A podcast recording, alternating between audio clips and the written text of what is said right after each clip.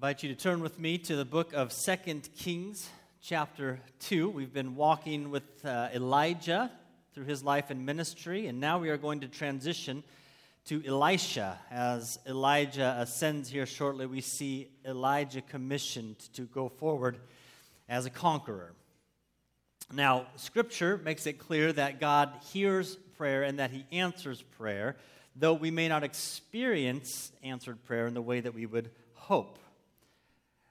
The overarching prayer uh, throughout Scripture and uh, throughout the past, the present, and the future is this Thy kingdom come, and thy will be done on earth as it is in heaven. That prayer encompasses all of our life and experience. God's kingdom has come, and God's kingdom will come. Now, how do we have confidence that this is true especially when we can't see it? Well, we have confidence because we have a king who was risen and who has ascended to the right hand of God. He reigns now. And so we who follow Jesus can be assured that this is so. His kingdom will come fully one day. Now, the challenge, it seems, or a challenge for followers of Jesus, is that things often look grim and defeat maybe feels pretty imminent. Circumstances through various seasons of life can feel anything but victorious. Cir- uh, social shifts leave us disappointed and often hopeless. Yet, throughout the pages of history and scripture, God's kingdom remains. God's kingdom grows. God takes dominion in and throughout the world. So, our confidence that this is the case and will be the case throughout the rest of history is that we have a Savior ascended to heaven who now reigns over all things. And the scriptures also tell us that we are united to this king, that we are more than conquerors through him who loves us. Do you believe this? Well, Elijah and Elisha show us the way. They show us the pattern of an ascended prophet who then commissions a people to conquer in God's behalf. To that end, will you join me with prayer as we enter into this time? Let's pray. Heavenly Father, we thank you that you have given us your dear Son as Elijah ascended into heaven to dwell in your very presence, Jesus himself gave himself to us, and he also rose from the dead to ascend at your right hand. And he delights to descend with us. So we ask you, Jesus, to descend now, to dwell with us, to open our ears and our eyes, and soften our hearts, that we might receive that which you have for us from your very word. We pray your blessing upon us now. In Jesus' name, amen. We're going from Elijah to Elisha, and we begin to peel back the onions and layer after layer for this story, as we've been doing through Elijah. Now, we, the tears that fall will be tears of joy because we behold this a beautiful story. Elijah has been faithful to the end. He ascends to heaven, and he makes way for Elisha. Now, just know I'm going to mess up those names time and again. That's what happens Elijah, Elisha. So just bear with me in that. But Elisha is coming to the scene, to the forefront. And those who unite themselves to Elisha become in him, with him, more than conquerors. 2 Kings 2, chapter 1. Now, when, uh, chapter 2, verse 1. Now, when the Lord was about to take Elijah up to heaven by a whirlwind, Elijah and Elisha were on their way from Gilgal. Okay? So, there is a storm on the horizon. In the way that we see thunderhead clouds form and, and funnel clouds form on the Nebraska plains, the reader is given a hint here. There's a storm coming. God is coming in his whirlwind. Elijah is with Elisha, and though Elijah has coming to his end, he's, he's conquered already. God is using Elijah to conquer false gods. Uh, the wicked king Ahab has been conquered and is now dead. Uh, the adulterous queen Jezebel has also been defeated. And there's a new king on the throne in Israel. His name is Ahaziah, but he has just died in this last chapter of 2 uh, Kings 1 because he too, like his father and mother, forsaken God for false gods. He had sent his captains and, and armies of 50, and those were consumed by the fire of, a, of God, which Elijah called down. Elijah has been conquering, but now it's time for him to ascend, making way for a new conqueror. So let's peel back the layer of un- the onion on this story just a little bit here. So let's make some connections here. Elijah, the prophet. We've talked about him quite a bit for a few weeks here. Elijah comes as a new Moses. His life parallels Moses' life in a lot of ways. If that's the case, we should expect a new Joshua to come onto the scene, right? Moses made way for Joshua, and now Elijah makes way for Elisha. So in, when we see Elisha, we'll picture what was Eli, what was jo, uh, uh, there's a lot of names here. What was Joshua's life like? Elisha will imitate Joshua as he enters the land once again. Now, not only does Elijah to Elisha look backwards, but it also looks forward. We have uh, John the Baptist was named, known as an Elijah, right? And he makes way for another Joshua, who is Jesus, right? This is making sense, right? Another layer. So there's those layers, looking back, looking forward. But here's another layer that goes a little bit deeper. Uh, Jesus is also a kind of uh, Elijah. And who does Jesus make the way for? Who else is in Elisha? The church. The church, okay? So we've got uh, Elijah to Elisha. We've got Moses to Joshua. We've got John the Baptist to Jesus. We've got Jesus to the church. There's a lot going on here, right? But all these images are that Scripture brings up time and again, time and again. Here in Second Kings, the glory clouds descend on the horizon of the pages here, where we see Elijah is soon to be taken up into heaven. But what does this mean for the people of God and for history of redemption? Well, look at verses 2 and 3 of this passage. Elijah said to Elisha, Please stay here, for the Lord has sent me as far as Bethel. But Elisha said, As the Lord lives and as you yourself live, I will not leave you. So they went down to Bethel. And the sons of the prophets who were in Bethel came out to Elisha and said to him, Do you not know that today the Lord will take away your master from over you? And he said, Yes, I know it. Keep quiet. This sequence happens three times. Elijah says the same thing, Elisha says the same thing, and then these prophets say, We're, looking at the weather report. Storm's coming, and your master, your father's going to be leaving you. And he says, Be quiet. I must stay with my master. Now, why is it happening in this way? Well, anytime we have a number of three things happening at once, we know that something new is coming. There's a transition happening. But what's going on here with Elijah and Elisha? Well, uh, on some level, Elisha is being tested three different times. Does that remind you of anybody in Scripture? So there's times where he's being tested here. He's been called, he's, he's being clothed as the prophet to succeed Elijah, but will Elisha remain faithful? In the way Jesus was tested in the wilderness, so Elisha here is tested three times. There's a testing for Elisha. But what is Elijah doing in this passage?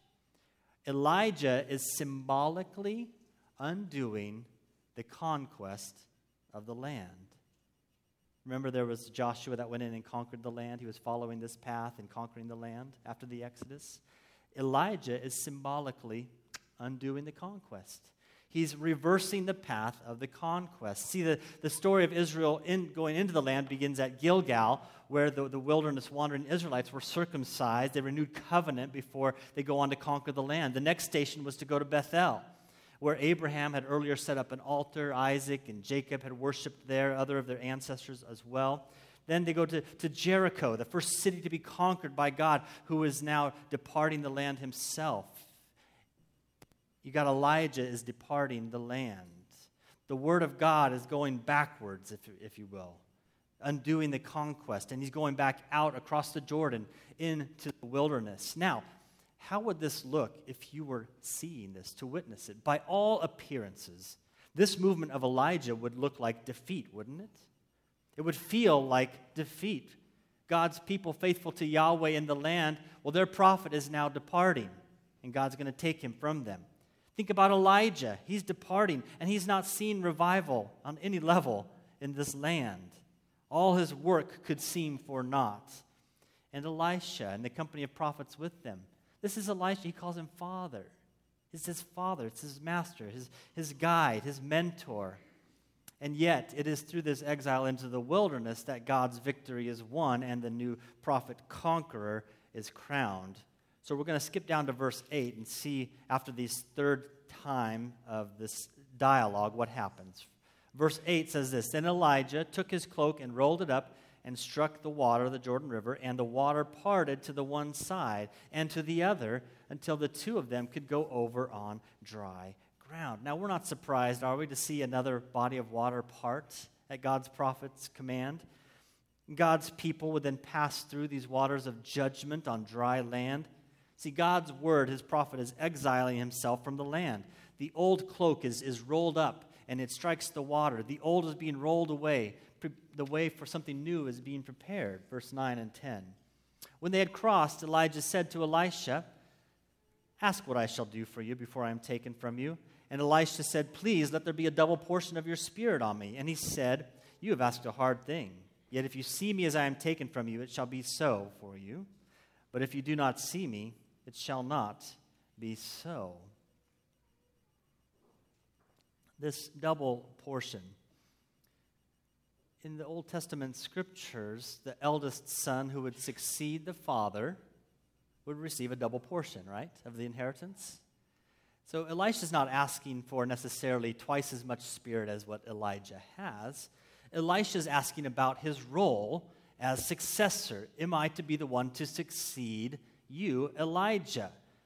The school of prophets have been following Elijah and Elisha around, and they're asking, "No, who's going to follow Elijah? We know he's going to be taken from us, but who will take up the mantle of our Elijah? The one who receives the double portion will be the eldest son. So if the prophets see that the Spirit has descended upon Elisha, they will know Elisha is the new Elijah. It's a difficult ask because Elijah can't really arrange this, right?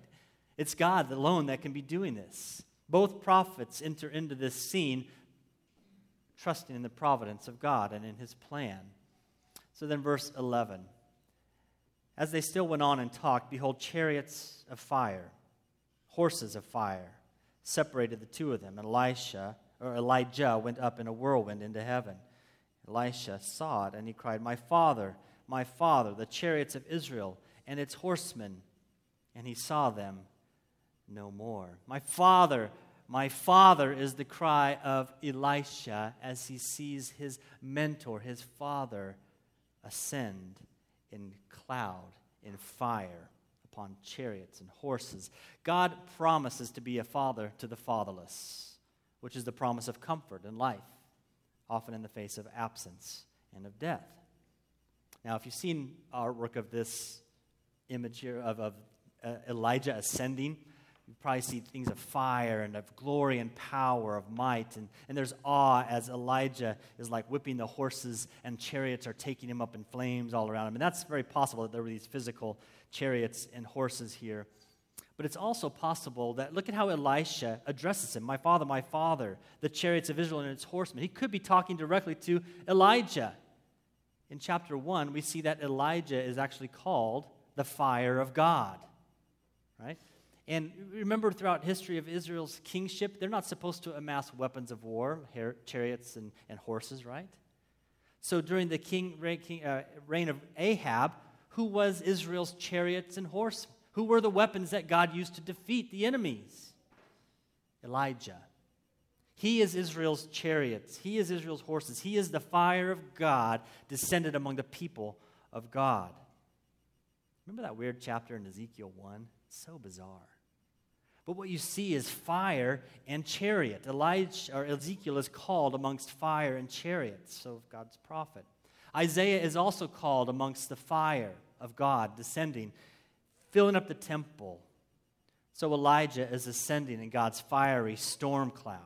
God's glory is a consuming fire, refining those who follow him, but consuming in judgment those who reject him.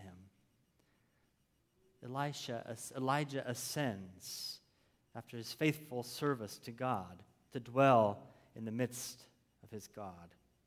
But something else is going on here. If Elijah is being taken away, Elisha then is being called to serve as Elijah's successor amidst God's glory, cloud, and fire. Look at the second half of verse 12.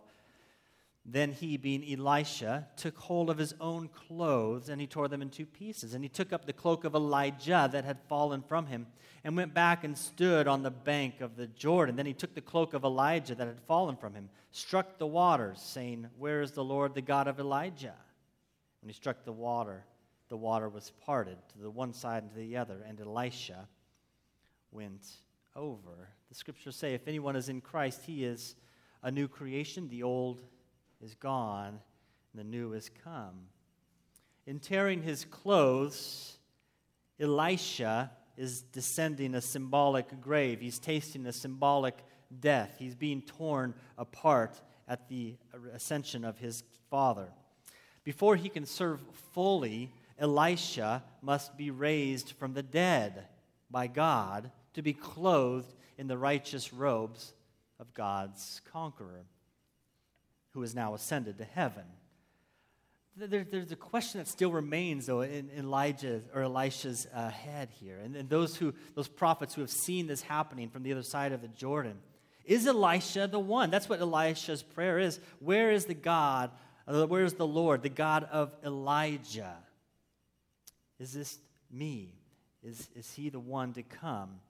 And boy, does God show up an echo to Elijah's actions earlier in striking the Jordan River, echoing Moses' striking of the Red Sea.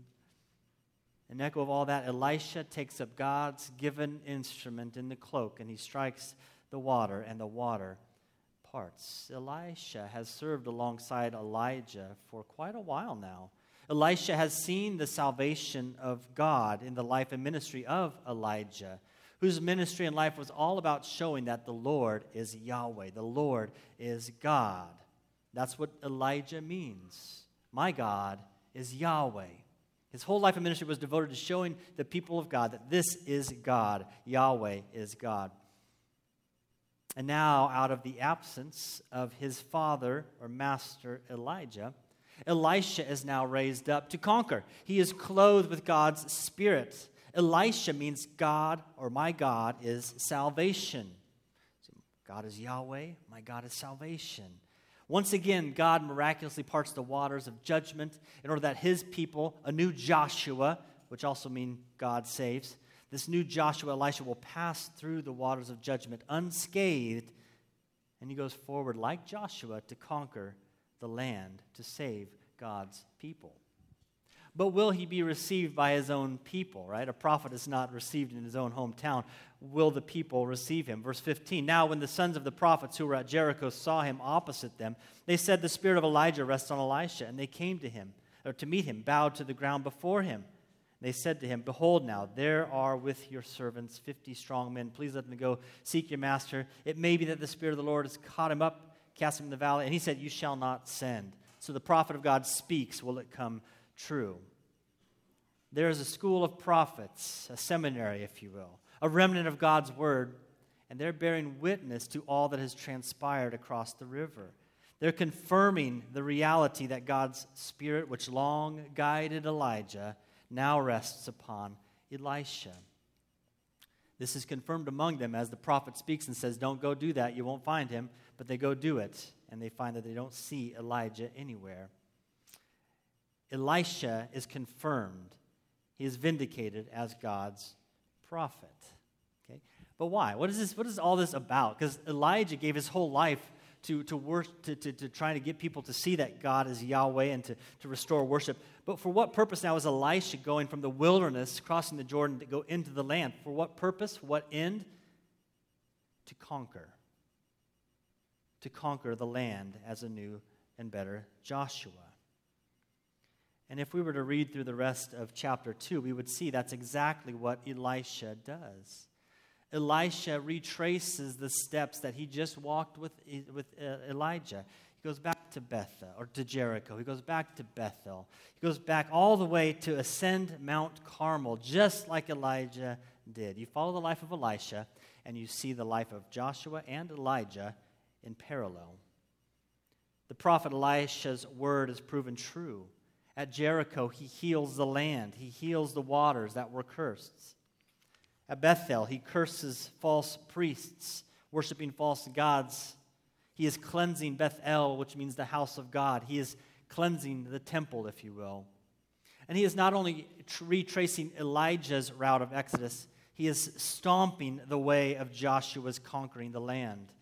Elisha came as God's salvation, as God's conquering prophet. So I want us to see this. It's, the, the passage is all about Elijah's ministry and life coming to its fulfillment and him taken up by God to dwell in the midst of God forever. But this is also about the sending forth of God's conquering prophet into the land to save God's people. Now, what if you were on the shores of Jordan? That would be, I think, a, quite a frightening scene, wouldn't it? You can see the Spirit leading Elisha in might and in power to come to heal, to cleanse, to vindicate, to condemn. Just as God had done through Elijah, now he will do so through Elisha. And this story of Elijah and Elisha is no strange story or as foreign as we might think, because we gather to worship one who has also passed through the Jordan waters in baptism, who is a new and better Elijah, a new and better Elisha the Spirit also descended upon him. He also was tempted in the wilderness. And he also entered the land as a conqueror. And he went throughout the land conquering by his healing, by his forgiving, by his raising from the dead. This Jesus whom we worship was also recognized as a prophet of God. He too cleansed the house of God. He too restored the living waters for clean worship and he too cast judgment upon corrupt priests as he cleansed the land. And the one we worship ascended as well, in the same way that Elijah was taken up. So our new Elijah was taken up as well, and is now seated at the right hand of the Father to reign forever. The story parallels Jesus' story, and it gives us confidence that God's kingdom has come and that it will come more fully as history goes on because our Savior reigns. And so, look, we live in the land, this world that's just conquered by God's prophet, God's conquering prophet Jesus, the new and better Elisha. The, the thing is that things often look kind of bleak, don't they? It doesn't feel like we live in a conquered land. Or if it's conquered, the enemy still rages long and loud. In our society, we celebrated, if you call it a celebration, we remembered, commemorated 20 years since 9 11. COVID still confounds us as a people. Graves still open wide to receive our loved ones. The church often feels small and insignificant. It's very much the land in which Elisha walked into, faithfully before God. And despite the desperate outlook and the felt failures, he walked on in faith. And those who would attach themselves to Elisha were saved. In the same way, they, those who attach themselves to Elijah were saved. So, we who have passed through the waters of judgment and baptism, we attach ourselves to Jesus, the new Elijah, the new Elisha. And therefore, we walk on faithfully through the long defeat towards death. And in that long walk, we trust that the life of Christ will have the last word. And that is not all. We walk in Christ, trusting that all things are working together for good and in that, we all have our part to play. In the way that the Spirit was passed from Elijah to Elisha, so Jesus passes the Spirit from himself to his people, the church. Jesus has given us his Spirit so that, though we remain harassed by Satan and our own sin, we do not despair, but we trust that indeed one day the God of peace will soon crush Satan under our feet trusting that we, the body of Christ, serve as God's word to a barren and dry land. That we are the ones who are providing seed and water, that the world and the church in it will bear fruit as we give our lives for the good of our neighbor and the life of the church, right?